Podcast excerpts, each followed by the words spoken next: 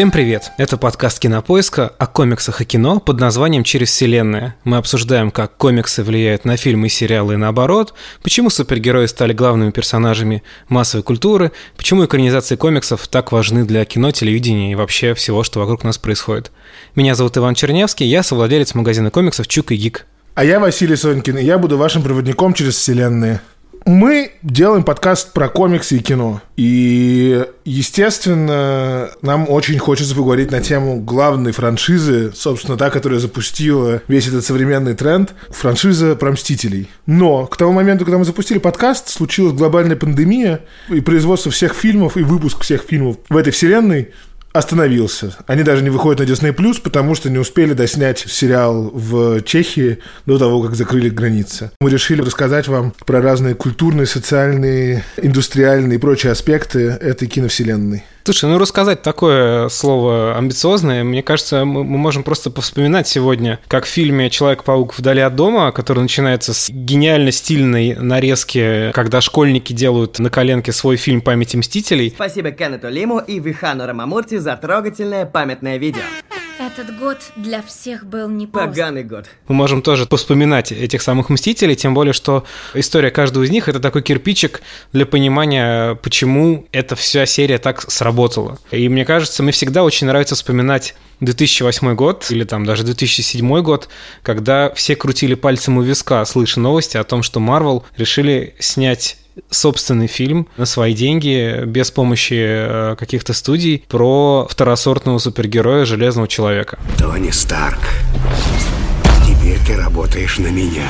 Очень смешно задним числом вспоминать, насколько это казалось наивной и избыточно амбициозная идея, и насколько никто не верил. А еще они дополнительно они взяли на главную роль Роберта Дауни-младшего, который тогда только-только закончил свой период голливудского бэтбоя, который оказался в рехабе, и его незадолго до того, как он стал Тони Старком, отказывались страховать страховые компании на съемочных площадках его фильмов, потому что он был слишком большой угрозой, и просто невыгодно было его страховать. Угроза в том смысле, что он мог не прийти на съемки там, да? Или просто, там, не знаю, нарушить съемочный процесс, или там, не знаю, напиться и обрушить часть декораций. Его карьера была закончена, а сейчас он один из немногих актеров, который близится к тому, чтобы стать миллиардером. Что поразительное совпадение, учитывая то, что значит, его ренессанс начался с роли миллиардера. Парень в бронированном костюме. А снять кто ты без него? Гений, миллиардер, плейбой, филантроп.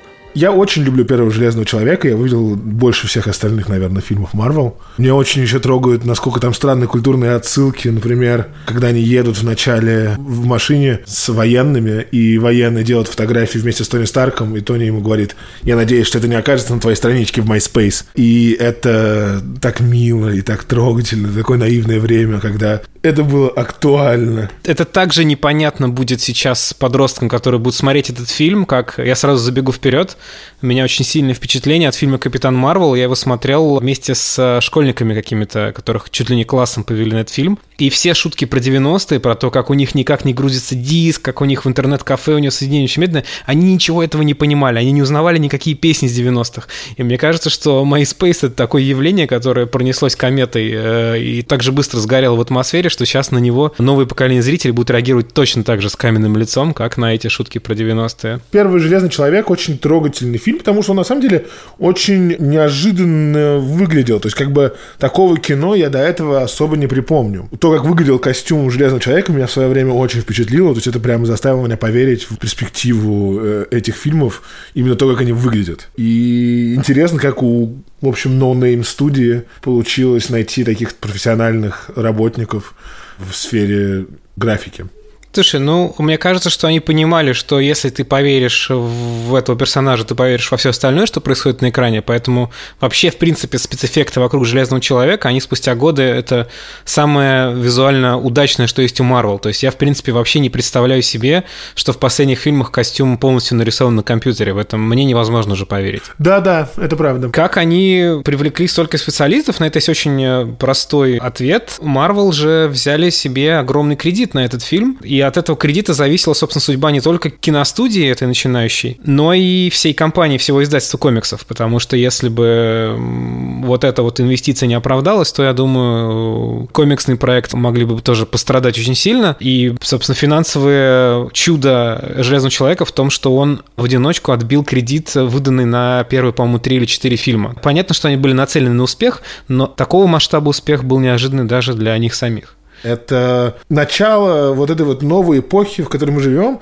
И мне кажется, что с одной стороны это был продукт этой эпохи, но с другой стороны эта штука невероятно ее сформировала. Потому что технологическая и культурная эстетика оттуда очень сильно повлияла на всю остальную индустрию. То есть все попытались сделать себе супергеройские киновселенные. Ни у кого не получилось ничего похожего на Марвел. И не только, кстати, супергеройские, и там и Мумия, и, значит, Франкенштейн. Киновселенная Форсажа моя любимая Киновселенная Годзиллы и Кинг-Конга тоже, который я люблю, который, видимо, закончится в этом году уже навсегда. Это поразительно хорошая идея для конкретно Marvel, поскольку они выстраивали систему, а не повторяли ее, и у них была возможность планировать вперед, а не действовать назад, как у всех остальных создателей киновселенных. Слушай, я тебя здесь перебью сразу, потому что очень многие люди, когда говорят про то, почему у них получилось, они забывают дико важную вещь. Э, она очень бросилась в глаза мне, когда я пересматривал все фильмы перед выходом «Войны бесконечности», по-моему, что если ты пересмотришь сейчас «Железного человека», ты увидишь, что он вообще-то не претендует на то, что он начало сериала. Это правда. Почему провалились многие другие попытки, в том числе вот ты упомянул про эту темную вселенную Universal, про их монстров, потому что они бежали впереди паровоза, они сразу сделали себе заставку этой вселенной, они сделали промо-фото всех актеров до того, как заслужили ну, какую-то любовь и заинтриговали зрителей. А в первом «Железном человеке» есть сцена после титров, но, в общем-то, если бы он провалился в прокате, ну, была бы такая невинная шутка. Сцены после титров не Марвел изобрели, их довольно много было, и до, и после, и они не всегда гарантировали сиквел. И эта сцена, она же совсем короткая, про то, что там Ник Фьюри говорит о том, что мы собираемся собрать Мстителя. Весь фильм вообще не об этом. Э, на английском это называется non-committal, она как бы не подписывается ни на что серьезное, она так аккуратненько касается темы, ты часть более крупной вселенной, чем тебе кажется. Думаете, вы единственный супергерой на свете? Мистер Старк, вы стали частью огромной вселенной. Просто вы этого пока не знаете. И мне даже кажется, на самом деле, Сэмюэл Л. Джексон, он не догадывался, чем все кончится. Его же взяли в качестве такой мета-шутки на эту роль, потому что изначально в комиксах Марвел Ник Фьюри белокожий, и даже есть телефильм, в котором его играл Дэвид Хассельхоф, наш любимый рыцарь дорог и спасатель Малибу. Моя любимая роль Хассельхофа в фильме про Спанч Боба, где они на нем катаются. Кто ты? Я Дэвид Хассельхоф. Ваша лодка? Лодка? Был такой комикс Ultimates, это была что-то вроде ремейка комикса про Мстителей, где большую часть сюжета Мстители ничего не делали, тратили бюджетные деньги, и только в самом конце они как-то оправдывали свое существование, постоянно припирались между собой. Из этого комикса очень много визуальных решений перекочевало в киновселенную Марвел, и есть люди, которые считают, что, собственно, это, по сути, его экранизация, не совсем так. В этом комиксе почему-то его сценарист и художник решили, что Ник Фьюри будет чернокожим, и они его срисовали Сэмюэля. Джексона. И там даже есть сцена, где где эти Ultimates, да, ну, они там так называются, не Мстители, они обсуждают, кто бы сыграл их в кино, и Ник Фьюри просто говорит, конечно, Сэмюэл. Джексон. Они на основе этой штуки предложили ему как бы камео в этой сцене, и в результате получается, что он сейчас, ну, дольше всех, вместе с актером Джоном Фавро, да, и режиссером, он дольше всех задержался в этой киновселенной, хотя, наверное, не планировал. А сколько денег он заработал? Масштаб киновселенной Марвел сопоставим с ВВП стран. Небольших стран, но стран. Слушай, ну, деньги Сэмюэля Л. Джексона — это тема для отдельного подкаста. Он же как бы еще и в «Звездных войнах» снимался. И не Ой. забывай.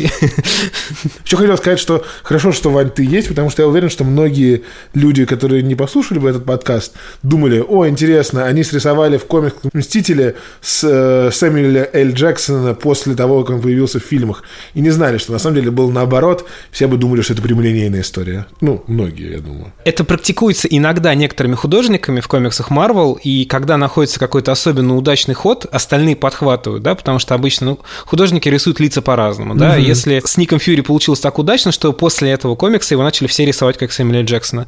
В Marvel относительно недавно был еще один хитрый ход. Они показали лицо доктора Дума, главного врага фантастической четверки, показали его лицо без маски. И под этой маской был человек с лицом Винсана Касселя. Так что если вы услышите, что Винсана Касселя позвали в киновселенную Марвел, то вы услышали это первыми в подкасте через вселенной, намек на это. Ну да, но надо сказать, что после того, как он сыграл э, главного злодея в свежем сезоне Westworld, я вполне легко это вижу. Я хотел еще один фактор сказать про поводу культурного влияния. Это тоже не только касается Железного человека. Железный человек лишь начало этого пути, но гигантская медиа-экосистема выросла практически на одних Мстителях, потому что существует целый ряд сайтов, у которых 40-50% трафика — это новости о маленьких деталях в киновселенных Марвел. Истории о том, что происходит на съемках. Вот фотография со съемок. А кого играет эта, эта актриса? А что будет вот здесь вот? А давайте проанализируем вот эту сцену. Что написано на постере, да, вот это все. Да, да, да, да, да. Это действительно огромная доля жизнедеятельности целой группы людей, в которых тысячи по всему миру. Это если не считать еще тысяч людей, которые занимаются графикой на этих фильмах. Не считать тысячи людей, которые работают в кинотеатрах и зарабатывают, в общем, немаленькую долю всего ежегодного бокс-офиса на этих фильмах. Слушай, ну города, где они снимали, они получили большие профиты от этих съемок, собственно. И в Корее Эра Альтрона, и Война бесконечности в Шотландии. Там, в общем, все были довольно рады этой перспективе. Просто это поразительно, что один фильм про алкоголика в костюме железном в итоге превратился в систему, которая поддерживает буквально десятки тысяч людей по всему миру, а культурное влияние оказывает на миллионы и ничто не сравнится с ними по суммарным сборам сейчас в истории кино. И поэтому я очень, кстати, уважаю Кевина Файги. Я как продюсер продюсера очень уважаю его не знаю, моджо. Мужик действительно смог э, совершить революцию в индустрии, которую все пытаются революционировать, и очень мало у кого получается. Кевин Файги — это генеральный продюсер всей серии. Он визионер этого проекта. Он тот человек, который сначала пичнул идею сделать фильм про Железного Человека, потом договорился с Диснеем, чтобы они выкупили Марвел, и с тех пор абсолютно самый главный босс во всем проекте. Мы, к сожалению, знаем, что он не всегда главный босс, потому что когда уволили Джеймса Ганна э, за твиты сомнительные в прошлом режиссера фильма «Стражи Галактики», это уволили без ведома Кевина Файги и руководства Диснея.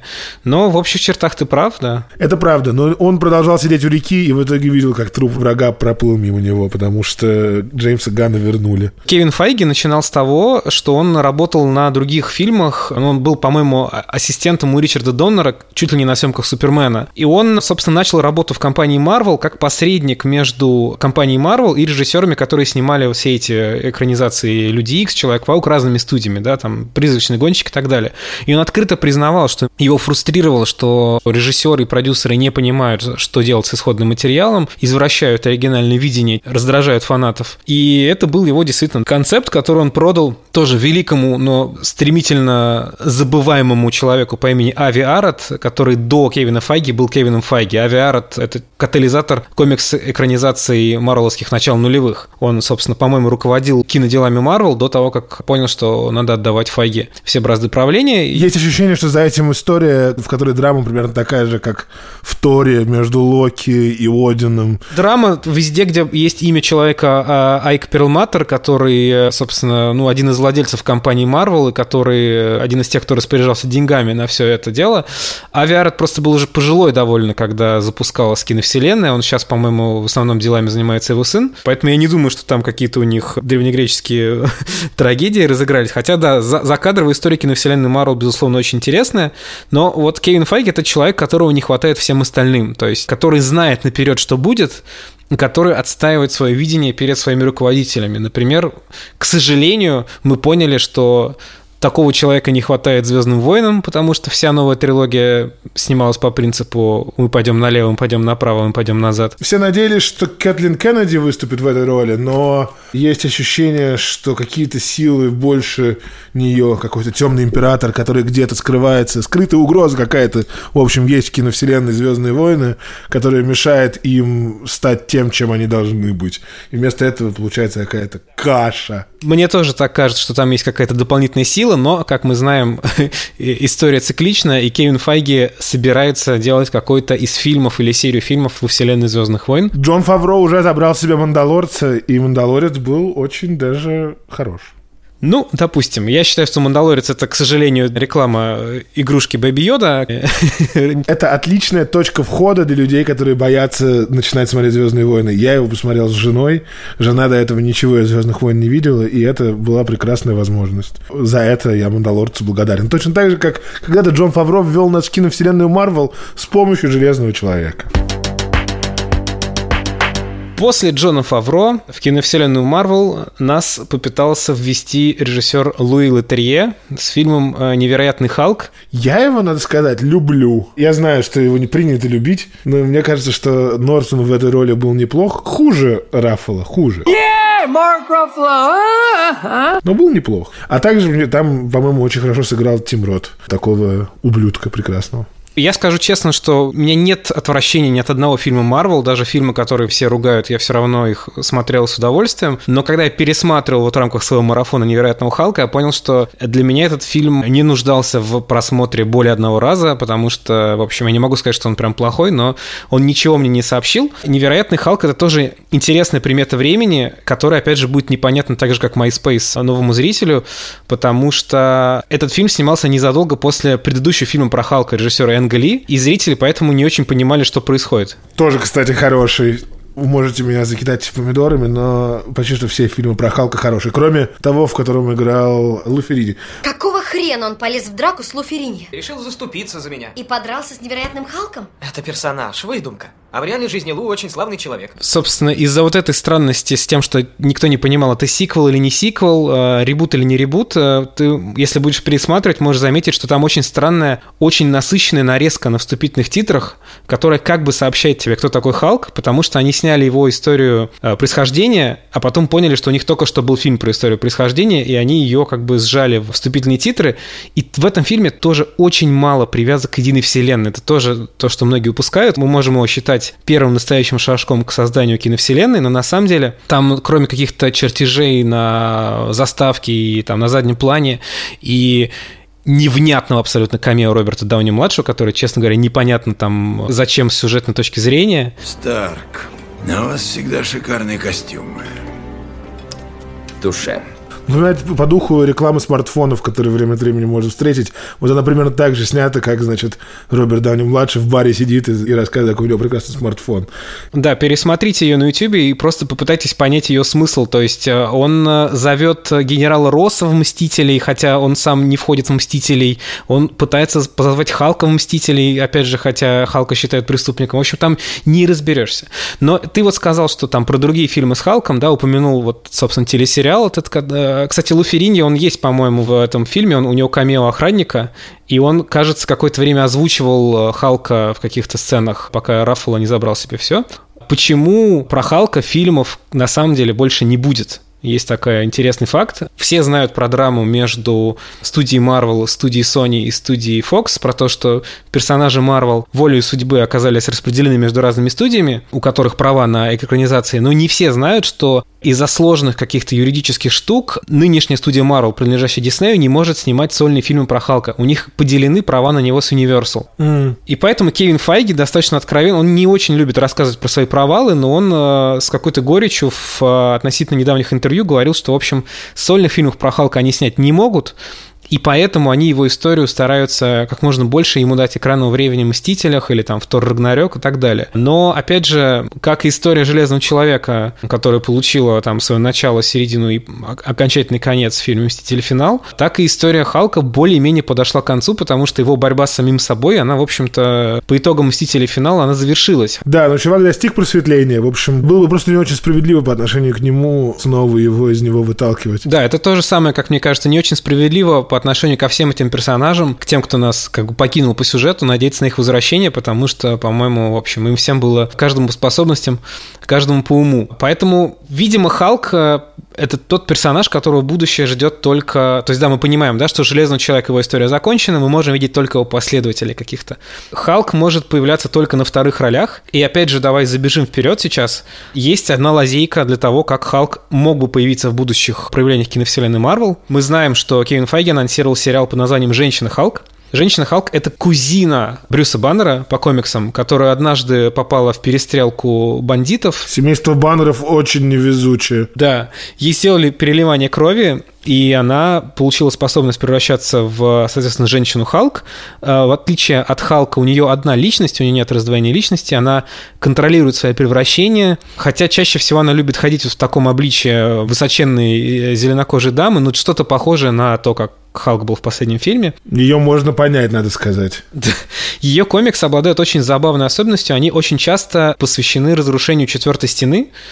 Причем это то, что было сделано а, за несколько лет до появления Дэдпула. Hulk smash fourth. Халк ломать четвертую стену. Там гораздо круче. Там э, она обращается к читателю, говорит, слушай, ну ты же там видел, какая ерунда в прошлом выпуске произошла, зачем мы опять? Она там перепрыгивает из кадра в кадр, говорит, я не хочу сейчас ехать на поезде, давай я просто перейду на соседнюю панель и сразу окажусь в офисе. Там все в таком духе. Очень забавные штуки, очень прогрессивные для конца 80-х годов, когда она появилась. Я не уверен, что это будет в сериале, и мы ничего не знаем про сериал, вообще ничего, кроме там э, попыток угадать, кто там будет ее ее играть, что, возможно, это будет такой вариант э, для Марка Раффала попрощаться со своим персонажем. Хотя, опять же, повторюсь, похоже, что он попрощался с ним уже во время «Мстителей. Финал». Простите, мистер Халк. Да? Можно с вами сфоткаться? Конечно, можно. О чем разговор?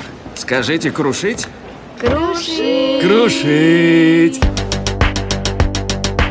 Железный человек пал героически в сражении с Таносом, Халк э, нашел мир самим собой, и есть персонаж, про судьбу которого мы тоже достаточно точно знаем, Капитан Америка, отправил сам себя в прошлое, прожил счастливую жизнь, и в 2024 году, где сейчас находится киновселенная Марвел, по итогам событий «Мстители. Финал», он глубоко пожилой человек, который оставил супергеройство, передал свой щит другому человеку, и тоже как бы Капитан Америка, его путь закончился. Скажу честно, что вот это наверное, неожиданно стал мой любимый персонаж киновселенной, хотя я был достаточно равнодушен к нему в комиксах и недолюбливал. И я знаю, что многие люди считают его очень скучным и поверхностным персонажем, просто потому что он такой идеалист и правильный. Но мне кажется, что когда вышли все три фильма о нем, стало понятно, что это одна из самых сюжетно, стилистически и идейно полных трилогий, показывающая изменение характера и личности человека. В какой-то степени одна из очень важных вещей, почему киновселенная Марвел работает, что они берут очень архетипичные, понятные сюжетные структуры и их очень дорого и богато воссоздают.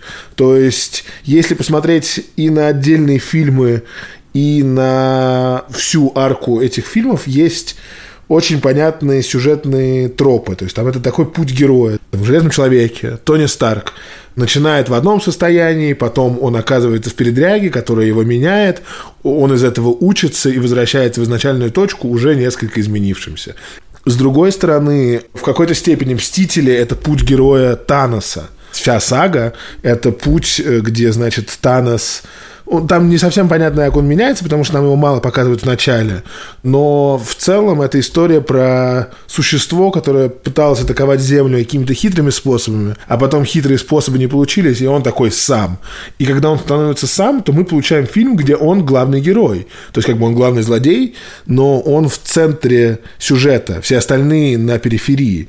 И мы очень глубоко погружаемся в его личную точку зрения, и тоже получается вот на таком вот большом масштабе такой сложный нарратив. С третьей стороны есть Кевин Файги, про которого это тоже вот вся вселенная Марвел, это его путь героя, где он сталкивался с разными проблемами, превозмогал их, и прошел этот цикл. Но я хочу немножко как бы вот из этого всей высокоабстрактной каши вернуться к э, более понятной штуке. Мне кажется, что вот если брать три ключевых героя из первых «Мстителей» и их арку по движению во всей серии фильмов, если посмотреть на Железного Человека, то это история как раз человека, который фундаментально меняется под влиянием внешних обстоятельств. Он начинает как продавец оружия, он видит, какую боль приносит его оружие, он меняет свое положение, он становится супергероем.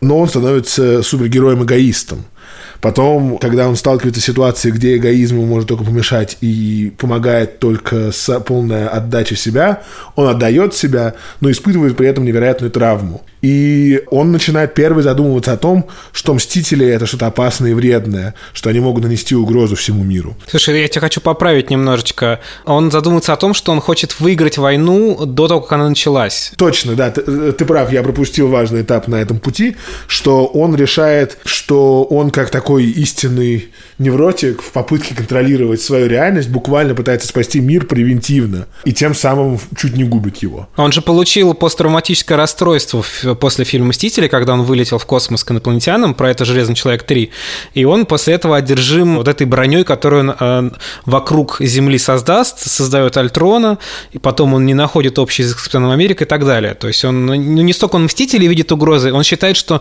Мстителей нужно как можно скорее заменить на что-то более совершенное. Ну да, потому что он знает, что он несовершенный человек, и он не хочет с какой-то степени нести эту ответственность, и при этом он фундаментально на глубоком уровне хочет нести всю ответственность за все это. И еще очень важная ключевая сцена в одном из более поздних фильмов, я, к сожалению, в какой-то момент они начинают немножко спутываться, но там была сцена, где мать погибшего во время битвы Мстителей ребенка пришла ему и сказала, что вот... Это, это гражданская война как раз. Гражданская это, война. это одна из причин того, почему он принимает такую точку зрения. Вот. Ну и, короче, это герой, который начинает в одном положении, плейбой, алкоголик, который продает оружие, а заканчивает в фундаментально другом положении. Человек, который жертвует собой, несмотря на то, что у него есть что терять, несмотря на то, что у него есть ради чего жить, берет на себя эту ответственность, потому что он понимает, что никто другой не может. И, наконец-то, выполняет свою миссию по спасению даже уже не мира, а всей Вселенной. С другой стороны, есть Тор. Он немножко, мне кажется, напоминает сюжет на стиральную машину, потому что он начинает фильм в одном состоянии. Он радостный. Значит, его первый фильм он начинает как э, вот-вот он должен стать э, королем всего своего Асгарда, но он делает слишком резкие движения, он начинает выделываться, а за это его наказывают – он оказывается приземлен, получает урок, и к концу фильма возвращается примерно в то же самое положение. В нем происходят изменения, но его общий настрой и направление такое же.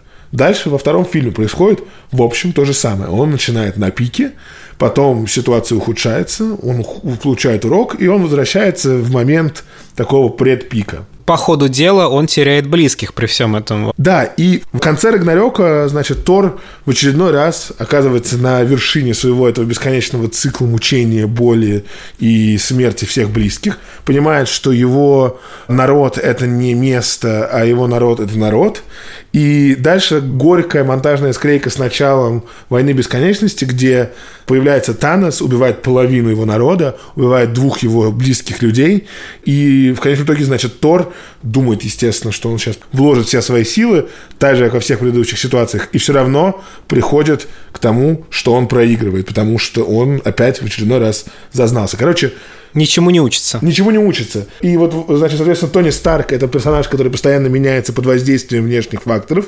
Тор – это персонаж, который твердолобо пытается пробивать свою линию и все время напарывается на одни и те же ошибки. И как бы с одной стороны ничему не учится, и с другой стороны его жизнь стабильно становится хуже. И с третьей стороны есть Капитан Америка, у которого ситуация третья. Он персонаж, который в чем-то статичен, но обстоятельства его постоянно вокруг него меняются на очень глубоком уровне. Потому что он оказывается, значит, из сороковых в Америке десятых, где мораль расплылась, где Америка – это больше не та однозначная сила добра, которую он идеализировал себе, вспоминая военные годы. И он постоянно гнет свою линию, что надо доверять людям, чего бы это ни стоило, и придерживаться, значит, своих принципов. Такой немножко пацанский, дворовый вайп у Капитана Америки в этом смысле. Там же есть, собственно, лучшая с ним линия в этом пути. Его в начале первого фильма бьют на улице гопники, когда он еще слабенький. Он встает, сжимает кулаки, понимая, что враг гораздо сильнее говорит «I can do this all day». Типа, я, давай еще там, я могу продолжать сколько угодно. Он эту фразу продолжает, когда он дерется с железным человеком, и ты чувствуешь, как он эту фразу говорит мысленно, когда он стоит уже, изнемогая перед Таносом в последней битве. То есть это да, действительно пацанский немножко такой принцип. Вот в этом полотне сложнейшем, которое выстроили тысячи людей вместе, значит, с Кевином Файги во главе, с режиссерами, которые эти фильмы режиссировали, с сценаристами, которые эти фильмы все написали. Есть на мета-уровне движение этих персонажей, когда они просто выбрали один какой-то паттерн, и вот его на протяжении многих фильмов разрабатывают. И вот это очень интересная такая простая механическая штука, которая на уровне достаточно высоком кажется действительно предельно простой. Примерно, я не знаю, там, не знаю, работа велосипеда. Но по факту становится невероятно сложным проектом, который занимает больше десятилетия. Вот за этот навык я больше всего уважаю продюсеров этого проекта и Кевина Файги отдельно. Ну вот я думаю, что в этом твоем монологе, в своем собственно, и скрыт еще один ответ на вопрос, почему киновселенная Марвел сработала, mm-hmm. а почему многое другое не сработало, потому что видишь, как мы можем с тобой описать персонажей, у которых вроде бы там даже в первоисточнике было гораздо менее осмысленный набор функций и характеристик. Да? Мы не можем, например, описать такими же словами, к сожалению, Бэтмена и Супермена из нынешней там киновселенной DC. Мы можем описать их словами «угрюмые». Так как я смотрел все части фильма «Форсаж», я не могу тебе внятно объяснить, чем персонажи отличаются друг от друга, какой у них путь героя. Семья! Почему простили шоу, который убил одного из их семьи, да, или там... Мы потеряли нить линии персонажей в «Звездных войнах» окончательно к последнему фильму. Мы перестали понимать, какой они проделали путь, как их можно писать. А вот здесь вот действительно у нас получается достаточно объемный портрет, хотя здесь вот то, в чем я, безусловно, как фанат киновселенной Марвел, готов придраться. Это, кстати, очень сильно влияет на фильмы про Тора. Фильмы киновселенной Марвел не умеют соблюдать статус-кво. Угу. То есть они в конце фильмов часто очень, у них происходят какие-то штуки. Вот у нас, значит, половина Мстителей вне закона. Вот у нас Тор потерял глаз, он теперь мощно одноглазый бог, который правит своим народом. Вот что, что-то еще. Но буквально в следующем же фильме, в течение нескольких минут, это изменение аннулируется.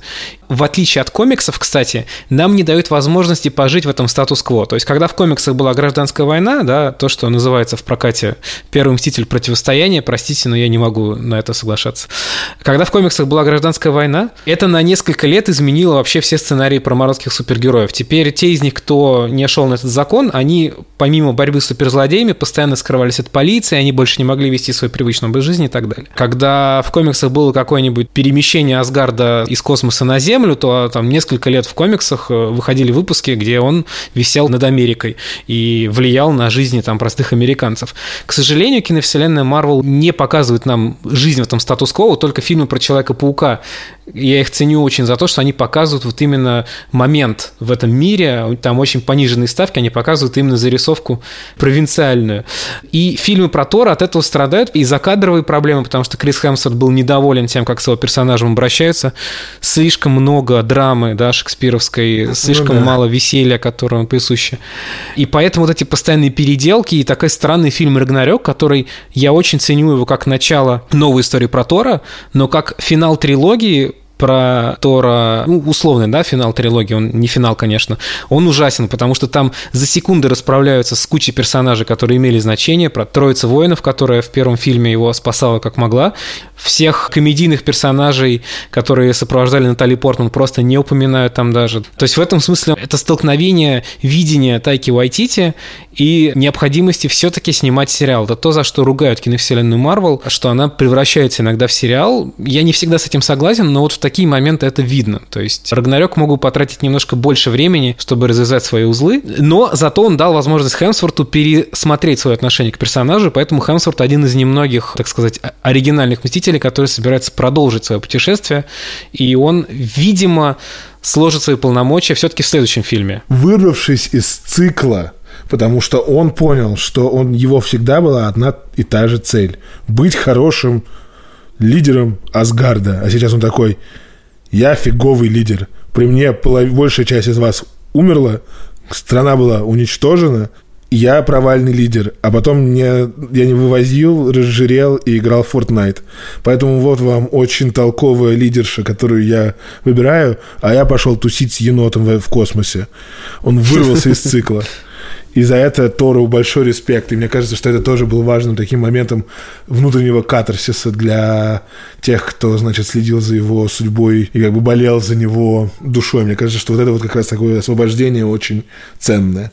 Ну, и мне еще кажется, что вот раз уж мы с тобой окончательно ушли от Капитана Америка и Тора, все-таки есть кое-что, что их объединяет. Это, наверное, отчасти продюсерский замысел. С другой стороны, мне хочется просто сказать, так получилось, что их поздние как бы проявления заставляют по-другому смотреть на их ранние фильмы. То есть, например, я очень спокойно относился к первому фильму про Капитана Америка, но когда я знаю, какой путь он проделал, как он реагирует и рефлексирует, э, вспоминает эти события, да, которые с ним случились тогда в 40-е годы, для меня этот фильм приобретает совершенно другую э, окраску. Он становится действительно первой главой длинной истории. И я знаю, как она закончится, поэтому я по-другому воспринимаю ее события, чем когда я смотрел в кинотеатре. И то же самое Тор, который как все шутили, фильм «Мстители. Финал» ухитрился нас, значит, э, ценить фильм «Тор. Темный мир», который считается одним из самых слабых в киновселенной Марвел.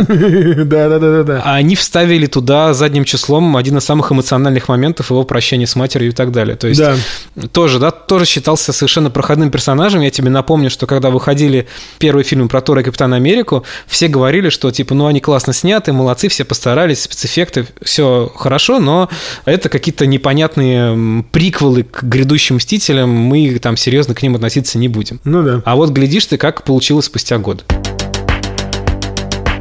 Давай перейдем к Хоукаю, с которым получилась очень странная ситуация. Соколиный глаз – единственный из э, шестерки оригинальных «Мстителей», который не получил и не получит своего сольного фильма. Он получит вместо этого телесериал. При том, что Джереми Реннер много-много лет прочили в новые мегазвезды. Он бедный то должен был стать новым Джейсоном Борном, то он должен был стать новым Итаном Хантом. И что-то он не стал ни тем, ни другим. Это, конечно, тяжело делать, когда у тебя лицо рязанского алкоголика. Про Хоукая есть один великий комикс, и, судя по всему, на его основе будет снят сериал. В этом комиксе Хоукай, по сути, рязанский алкоголик, потому что этот комикс рассказывает о том, чем он занимается между приключениями Мстителей. Там камео других супергероев практически нет, они в каком-то юмористическом ключе.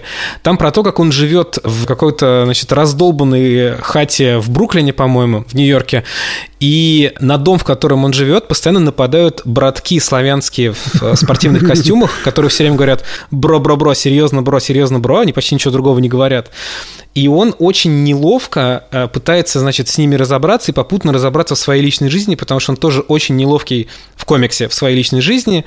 Он э, постоянно э, отталкивает от себя женщин, которые его любят. Настраивает против себя девушку Кейт, которая его ученица, как бы он не может с ней нормально общаться. Это очень хороший, очень талантливый комикс, и мы знаем уже, что Кейт Бишоп будет в этом сериале, но мы не очень понимаем, как они адаптируют эту историю потому что в фильмах Хукай другой, у него есть семья, он не одиночка, не забулдыга-одиночка. У него есть ферма, та самая иконическая ферма перерыва между вторым и третьим актом. Это большая интрига, потому что Хукай на самом деле и как экшен-персонаж очень с большим потенциалом, мне кажется, нереализованным, да, потому что он все время был в тени остальных. И мне все-таки кажется, Джереми Реннер мог бы рассказать что-то интересное, но единственный раз, по сути, когда ему дали это сделать, это в фильме «Мстители. Финал», где нам показывают, что, значит, Хаукай немножечко перешел на темную сторону и начал вершить незавершенное Таносом правосудие. Хаукай ведет себя примерно на Ксему через три месяца карантина. Да, к сожалению, насколько я понимаю, какая-то есть драма вокруг того, что у Джереми Реннера непонятное отношение с женой, по-моему, там какие-то обвинения в абьюзе, домашнем насилии и так далее, и Дисней, безусловно, этого не потерпит. Поэтому про сериал подозрительно долго нет новостей, и мне очень хочется надеяться, что все это как-то закончится положительно. Мне кажется, что важно еще упомянуть нашу соотечественницу Наташу Романов, которая сыграла прекрасная Скарлетт Йоханссон, и чей фильм мы ждем с нетерпением и из-за пандемии получим значительно позже. У меня ничего не было. И вдруг это работа. Это семья. Но ничто не вечно. Она тоже как бы не имела своего сольного фильма, теперь ей достался приквел, который, видимо, объяснит, почему с ней так мельком попрощались в «Мстителях. Финал» не так масштабно, как с Тони Старком, что, я знаю, многих бесило, хотя она точно так же собой пожертвовала ради общего блага. Меня интригует этот фильм, потому что в нем, как и в фильмах про Человека-паука, не очень высокие ставки, и мне хочется действительно после эпичной битвы за судьбу всего мира посмотреть что-то более сжатое, хотя, с другой стороны, мы понимаем, да, что, наверное, главная героиня доживет до конца без особых потерь, и это всегда странно в приквелах. Но что случится с ее дружбанами? Я люблю Клюк клюкву. Я с удовольствием смотрю странную клюкву, и тут, мне кажется, она будет такая хорошая, развесистая, но не горькая. Хочу напомнить всем, кто подзабыл, что после того, как показывают Локи и появляется, собственно, заставка Мстителей, Ник Фьюри начинает собирать команду, сразу после вот этого титра Мстители, первый кадр — это плакат, где написано абсолютно бессмыслица русскими буквами, нечитаемое, потому что действие происходит в России, и Наташа Романов там добывает сведения. Так что с клюквой мне очень жаль, я очень хотел бы, чтобы немножко с этим обходились в фильмах Disney Marvel иначе, но я боюсь, что нас, конечно, ждут грандиозные пейзажи и грандиозные выражения в оригинальной звуковой дорожке, потому что комиксы про Черную вдову действительно были полны этой клюквы. Она действительно в комиксах сначала была злодейкой, которая работала на коммунистических товарищей и срывала планы капиталиста Тони Старка. Это все вот прямым текстом так и было. И очень долго перевербовывали на сторону Мстителей. Мне кажется, что в этом информационном, экономическом и культурном климате левые идеи приобретают новые ценности. Возможно, коммунизм Наташи Романов будет казаться более адекватной реакцией на происходящее. Вот так вот мир изменился под ногами у черной вдовы. Здесь мне все-таки остается только добавить, что в более приземленном измерении, потому что мы с тобой иногда действительно уходим далеко в такую аналитику, почему люди ждут этот фильм не только потому, что это возможность проститься с Наташей, а потому что это еще и будет возвращение к фильму «Капитан Америку», к марвелским фильмам, которые больше боевики с перестрелками, погонями, взрывающимися вертолетами, переворачивающимися машинами, без каких-то лазеров из глаз э, и летающих богов. И это то, что интригует, то, чего хочется, потому что еще одна находка Кевина Файги. В какой-то момент он же провозгласил, что, несмотря на то, что мы снимаем фильмы про супергероев, мы снимаем фильмы про супергероев в разных жанрах. То есть у нас есть там комедия Тор Рагнарёк, у нас есть романтическая комедия Человек муравей оса, подростковый фильм. И вот давненько мы не видели боевика. Да, собственно, тут вот это вот жанровое разнообразие тоже одна из больших частей успеха. То есть они не, не изобретают велосипед, когда они там делают Человека-муравьем фильм ограбления. Это просто фильм ограбления. Он не подрывает структуру, но зато он очень понятный, и он вписывается в большую метаструктуру. Какой твой любимый поход в кино на «Мстителей» был? Ну, у меня два любимых похода. Ради того, чтобы посмотреть «Войну бесконечности», потому что ее уже переносили в России на неделю, я поехал в Ригу к друзьям и mm-hmm. смотрел там в Рижском кинотеатре. И мне удалось до обоих последних фильмов про Мстителей дожить без спойлеров. И, конечно, я помню, что это потрясающее ощущение, когда в конце они распадаются в пыль, музыки закадровой нет, и зрители сидят в полном молчании, mm-hmm. потому что они к этому не готовы. И потом начинаются титры, и тоже звенящая тишина, непривычная для таких фильмов. И обратный experience — это фильм «Мстители. Финал», который я встречал в очень стрессовых условиях, потому что я очень боялся спойлеров, и я очень старался их избежать.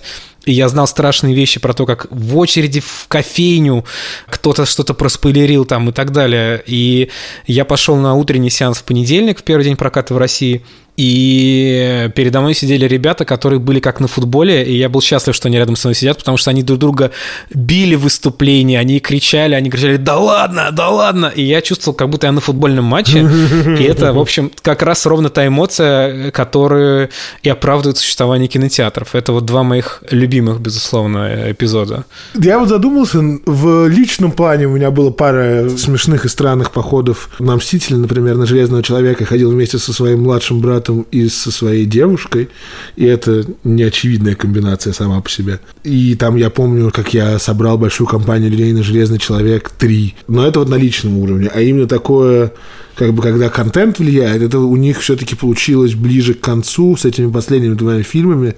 Это действительно была кульминация. И я тоже помню, что я ходил в кино, и грусть эту я помню, и аплодисменты. И в этот момент я действительно чувствую себя более плотно связанным с остальным миром.